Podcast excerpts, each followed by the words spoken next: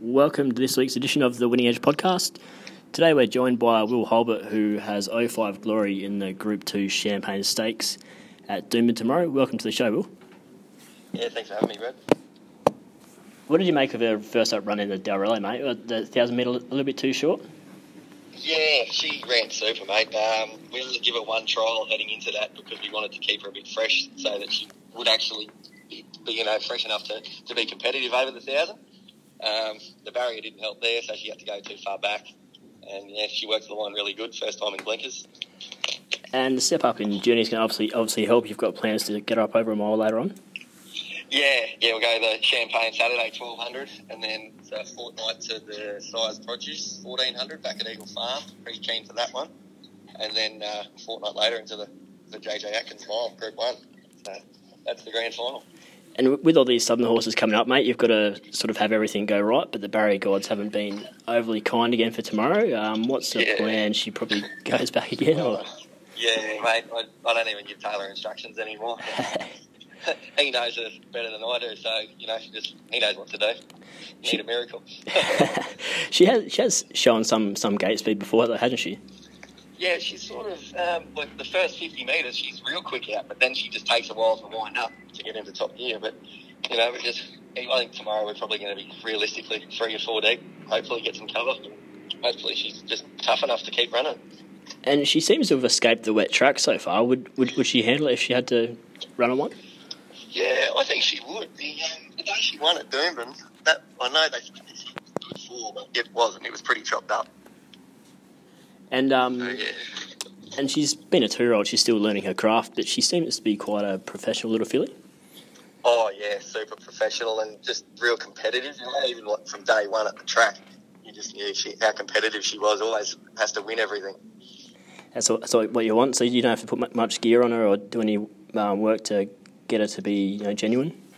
No, not at all, not at all. We only put the blinkers on this prep, sort of because of her Magic Millions run when she ran fifth. She was, you know, really struggled to keep up that day. So we thought, well, just the blinkers are on mainly like not to get her to focus to win, but just to, to try and switch her on a, a bit more tactical speed early in her races, so that we can race a few lengths closer.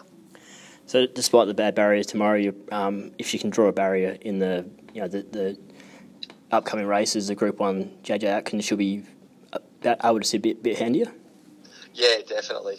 You know, she's she's had the outside barrier or one from the outside every start except for the Magic Millions, and that's because uh, the owner picks the, the uh, barrier for the Magic Millions. Maybe you need him back. yep. and with um, Taylor being on board her for all of her runs, obviously he knows her really well. What, has he been aboard her during the week, um, galloping her? yeah, yeah. He um, he came in on Monday and rode at slow work, and then he came back Tuesday and, gave her another gallop, and yeah, said she feels great.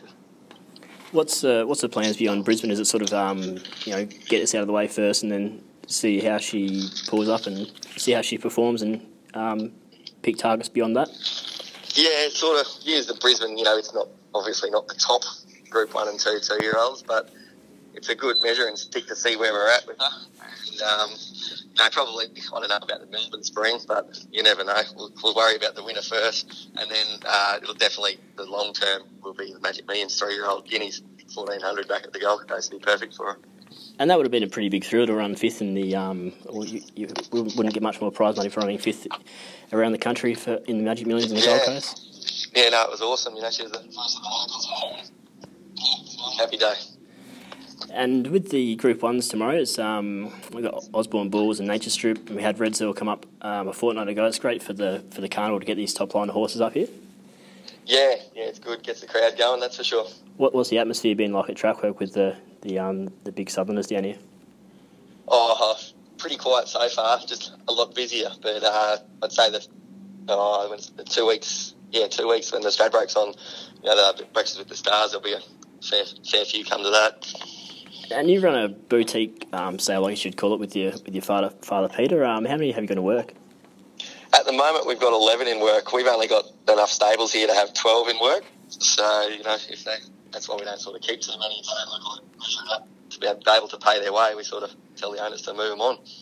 And um, obviously, Unencumbered's doing a great job as a sire. Um, have you got any more from the sales recently? No, no. I, um, I bought a Doomsday filly in the March Cuter sale. She's a three quarter to Daisy Doom, so Okay. that was pretty good. I got her nice and cheap actually. So fingers crossed she can do what 05 Glory's doing. Yep, yep. Um, what's your background in racing? How long have you been involved with it? Um, where have you travelled around the country um, learning your craft? Yeah, um, pretty much yeah born into it. Possibly was born in a stable for all I know. but um, yeah, I was just started riding work when I was oh, 15 or 16 and riding track work before going to school. And I hated school. And uh, then I was riding Clarry Conners' horses here for the Winter Carnival. And he offered me, he said, Do you want to go to Melbourne with him for the spring? So I said, Yep. Told school to get stuffed, and away I went. And uh, so I did uh, three months down there for Clary, and then I sort of the next few years I'd ride his winter carnival work when he was up here, and then I'd go to Melbourne for the spring again. And uh, yeah, did that, and then did another spring carnival for Gay Waterhouse's horses, and then I went the next year for Bart Cummings. Um, I used to ride work for Tony Gollan. I lived up in Toowoomba with the big cheese for about nine months. And uh, I got to take Spirit of Boom over to Perth the first year when he just got beat in the Winterbottom. Oh, wow. So that was good fun. Yeah. That was probably the first, you know, good experience to, to travel a horse all the way over to Perth and nearly got the result. And then, yeah, just road work for, you know, in Brisbane, freelance for, for everyone and, and just help Dad build his numbers up to be able to big enough so that we could go into partnership. Was, was there anything you took out of um, working with the likes of Gay and um, Bart, um, which you've taken into your, your own training philosophies? Oh yeah, yeah, heaps, heaps. You know, Bart's probably the, the most patient person there is, and you've got to have that with horses. If you, you don't, you don't have patience with race horses, you might as well not train. And um, moving on, moving on to uh, Paper Trade, I think he's a horse you've had a bit of patience with. He's going to uh, Murwillumbah today. Yeah, he's off to Murwillumbah today. He uh, should win if he jumps. That's a good good leg That's up. the million dollar question. He, he jumped a bit better last start, didn't he? Yeah, yeah, he jumped good his last two. We've um we take him over to the barriers now on race morning and, and jump him out, fire him out a bit, and get him excited. And that seems to have done the trick his last two starts. So we did it again this morning, and he, he jumped really well. And put our new apprentice on, Aiden Thompson, and he, he gets on with him pretty good. Beautiful. So fingers crossed he, he jumps for us today. Yeah, And also you've got Freedom Factor at the Sunny Coast tonight. yeah, yeah. She's um she's been a real immature horse. I bought, bought her as a yearling, and you know I, I thought she'd be an early runner, and all she's done is getting taller and just kept growing. You know, she's I think she's still another six months off, but you know she's up to twelve hundred. I've said for ages I want to get her to a big track like the Sunny Coast. I've finally done it, and she's got barrier one, so I'm hoping she can run top three.